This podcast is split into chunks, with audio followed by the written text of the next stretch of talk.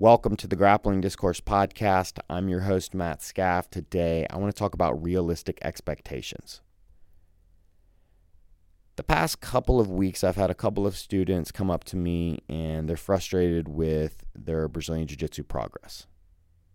Now, one of these guys came up to me last week and he's disappointed. He is frustrated and he's contemplating quitting. He's starting to feel like maybe his time would be spent better doing something else.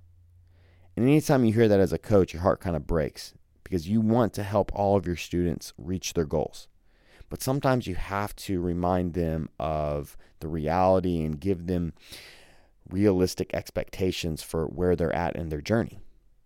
Because there's two things that I feel like really bring people down when it comes to how they feel about the Brazilian Jiu Jitsu. One is the peer group that they're comparing themselves to, and two is unrealistic expectations and goals that they've set.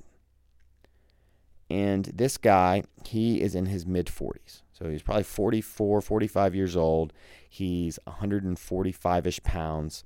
And he, while he's in great shape, he's not a super athlete. He moves his body pretty good. Like he's, he's a decent athlete, but he's not a super athlete. Prior to the pandemic, he was killing it. But once the pandemic hit, he had to sit out for a year, almost a year and a half. I mean, he was out of the gym for at least a year and three or four months.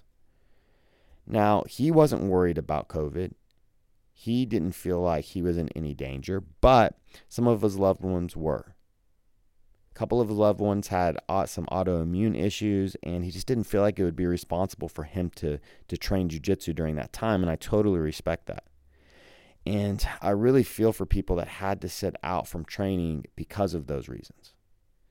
I think there's some extra bitterness because of that. It's not like he quit or he stopped doing it. He had to stop doing it.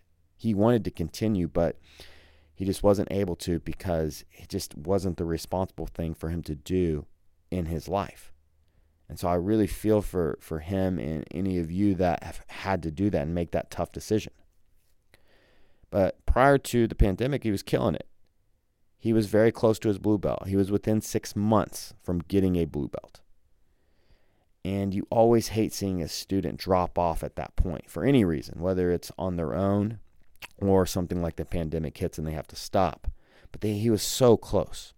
And he had a practice that is one of my favorite practices I've ever witnessed from a student. It was one of those practices where you watch and you're just reminded of the power of Brazilian Jiu Jitsu and you're kind of left with your jaw open because it's almost unbelievable, you know, what you saw. We had a couple of guys come in who had just graduated high school and they had played on the varsity football team for one of the local teams here in Decatur, Alabama.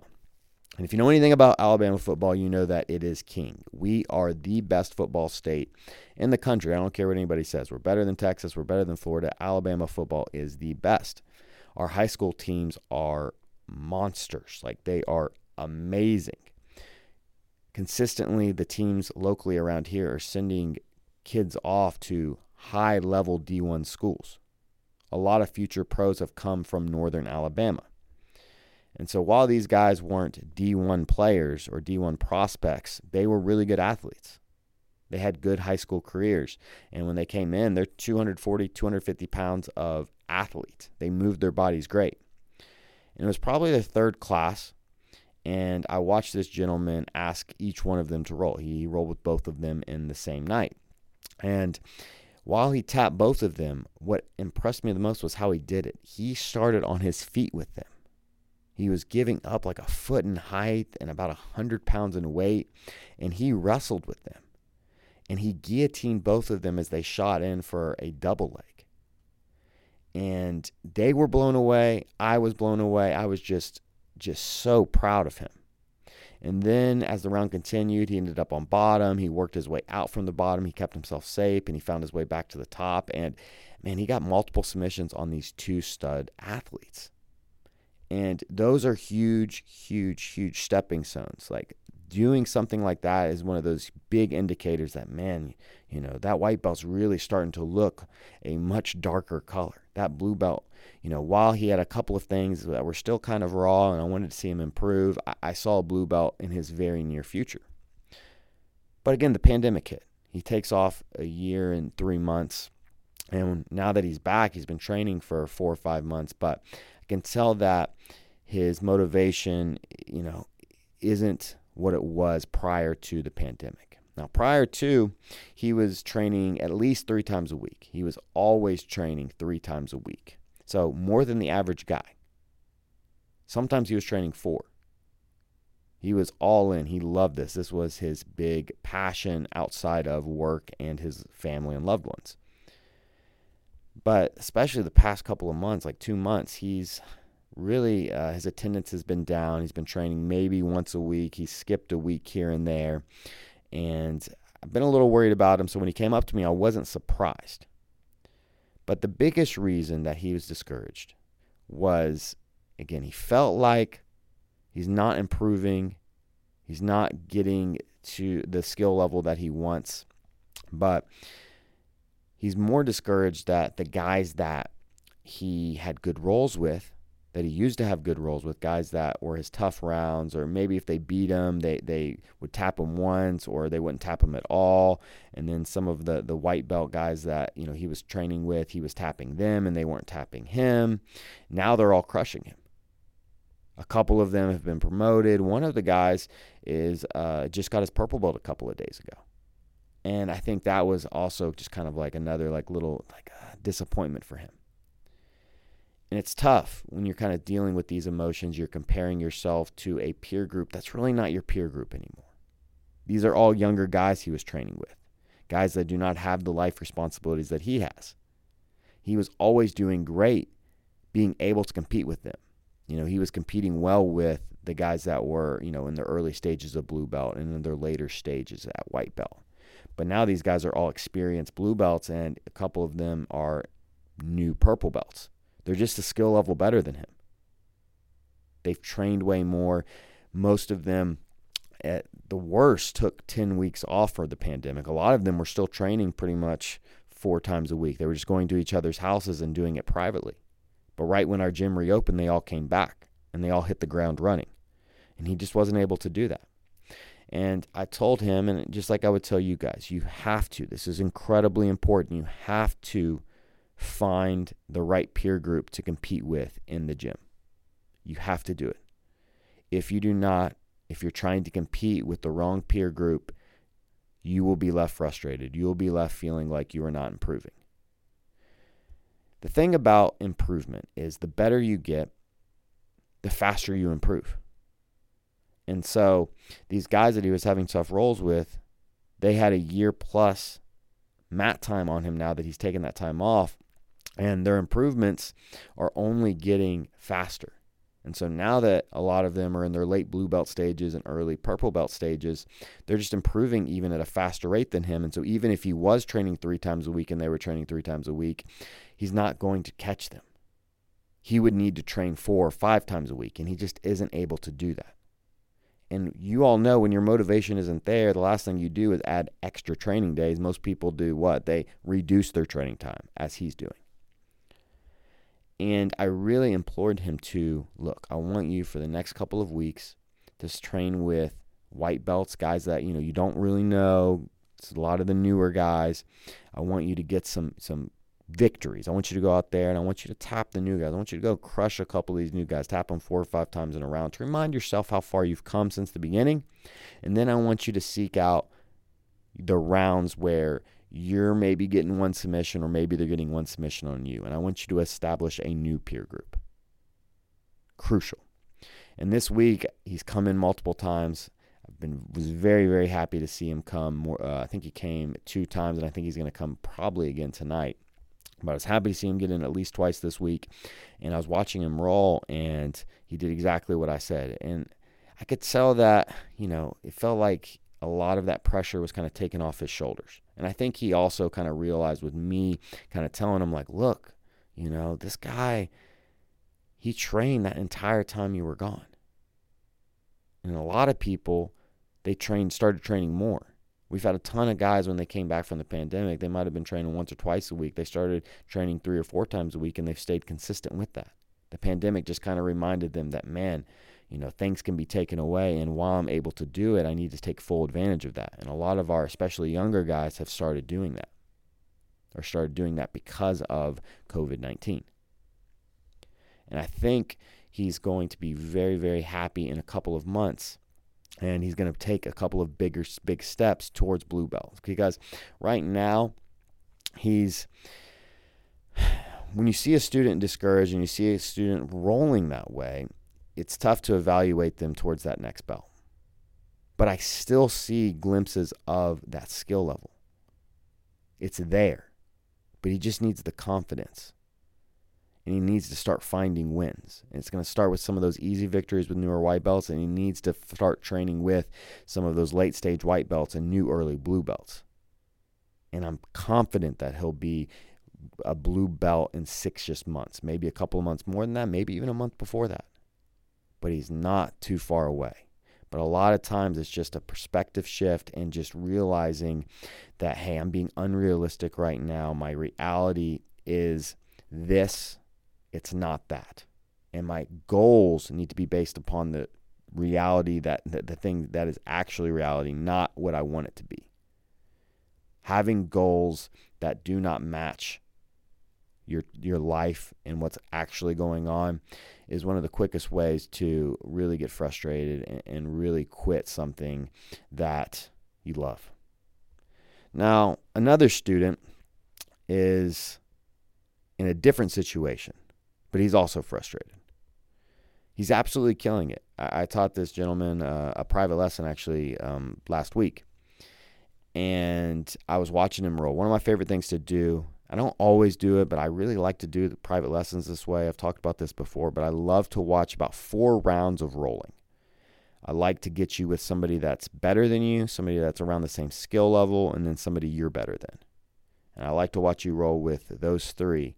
And then I like to do a private lesson right after that. So I like to watch rolling for about 15, 20 minutes. Then I like to do about a 45 minute lesson and then answer any questions you may have at the end. That always works great. So I did that and I was really blown away. Like I had noticed that this student was doing really good and he's been training a little under two years. I knew he was getting close to his blue belt, but man, he looked like a blue belt. And I told him after our session, I was like, honestly, like you're right there for blue belt. Like I would give you a blue belt today, and like you look like a blue belt. You know, you definitely before the end of the year, you you're you're gonna probably get a blue belt. Got to discuss it with Brandon, but he's right there and he just doesn't want it. He, I could kind of tell, like he kind of shrunk back a little bit and was like, I, am not a blue belt. I, I don't, I, I'm, I'm nowhere near a blue belt. And I've had students do this before, and I'm sure some of you guys have done this, where you're kind of arguing with, you know, your instructor, like trying to tell them that you're not a belt level that they think you are. And first, let me tell you that that's ridiculous. As I was telling him, I was like, look, let me stop you right there. I have watched 10,000 plus rounds. I have seen a million guys go from white to blue. Obviously, an exaggeration, but I've seen a ton of guys. I've evaluated a ton of guys. I know what I'm looking for. And I told him, I was like, look, I want you to see, like, look at that guy over there. He's a purple belt. He's a beast, right? Yeah, that guy's amazing. He's a beast. Well, there are 10 reasons that that guy shouldn't be a purple belt. I can think of a couple of things right now that he doesn't do to a purple belt level. But there are so many reasons he should be a purple belt. That's why he is a purple belt. We think of the things that you are. Not to, don't think of the things you're not because we cannot be everything. Especially in a discipline as diverse and complicated as Brazilian Jiu-Jitsu. I mean, there's not anybody that has mastered it all. Like Marcelo Garcia, one of the GOATs. Somebody sent me, um, Brandon actually sent me a video of Marcelo teaching a passing sequence, and I watched it, and it was just poetry in motion. It was the best knee slice I've probably ever seen. It was just beautiful. But Marcelo's not a master leg locker. He's not a master black belt at heel hooks. He's not. And all of us have that, right? every single person at your gym, every colored belt, I should say, has techniques that he's very, very good at. She's very, very good at. But they also have techniques that are not to their standard and skill level. And that's okay. That's why we all continue to train every single day. And this gentleman was really his big reason was that he's got one or two basic movements that he's poor at, particularly Granby's. He's like, I, I'm not very good at Granby's, and I, I just I can't be a blue belt if I can't Granby. Like if I can't, if I don't have the Granby master, I can't be a blue belt. And I was just trying to explain to him, I'm like, look, dude, look. Yes, while your Granby isn't up to high level standards, maybe it's not a blue belt standard you do so many other things that blue belts do, and maybe you do things. Um, you, you, I shouldn't say maybe you do do things that are better than than some current blue belts at our gym. And while yes, they might Granby better than you, you do this better than them. And this skill is just as important as Granby. Like you have some basic skills that are very, very good. You check a lot of the blue belt boxes. And if you're having to check. Like so many guys, they just they have this checklist. They think about the next belt. And this is probably one of the top three reasons people get really, really frustrated and when when they when they're thinking about jujitsu is because whatever belt you're at, okay, so if you're blue belt right now, you create the next belt, the purple belt, as this super difficult thing. You have all these standards and check boxes that you have to hit before you get purple belt. So then when you're rolling and or you're practicing your skills and you're not doing these skills and you're not rolling to your imagined blue, you know, the the the checklist you've given yourself to to become that purple belt, which you really want to do, you get frustrated. You feel like a failure. You feel like you'll never get there. You feel like, oh man, I, you know, I still suck. I still suck because I can't do it like this. And if I really want to be a purple belt, I have to do this. It's like, dude, no, you don't. You, I don't want you guys creating checklists for belts or moves you feel like you have to master for that next belt. As long as you're improving any of your skills, you are taking steps towards your next belt. There are bazillions of techniques in Brazilian Jiu Jitsu. Just because you have a couple of them that you feel like are necessary and you're not very good at them doesn't mean you're not still good. My closed guard is not black belt level. It's nowhere near black belt level. I'm going to be honest. And closed guard, I might be a, a pretty good blue belt. Like I'm obviously very capable of submitting white belts from my closed guard, but man, me and blue belt, like I might have a tough time submitting some blue belts. I mean, I definitely do. And so if your standard for black belt was master at closed guard, I'm not a master at closed guard. But I have so many other skills that I am very, very, very good at, and I do at a very, very high level black belt level. Does that mean I'm not a black? What am, am I a black belt or not? Of course I'm a black belt. And I've learned to let that go, and I think that's one of the big things at black belt is you learn to let that go. You learn to let those things go. Because I remember being a blue belt and feeling like I had to get really, really good at this skill. And if I didn't perform the skill well, then I could never get promoted. And stuff like that, it's not a healthy way to think. As long as you're finding techniques that inspire you to come to training, that make you happy to come to training, make the, you feel like you're improving with those techniques, you are taking steps towards your next belt. I promise you. I hope that helps, guys. Until next time, you guys know I love and appreciate you. I cannot wait for this UFC card this weekend. Petr Yan versus Corey Sandhagen is the fight of the weekend, one of the best fights of the year. I can't wait. I, I think Petr's going to win, but man, it's going to be an absolute war. Later.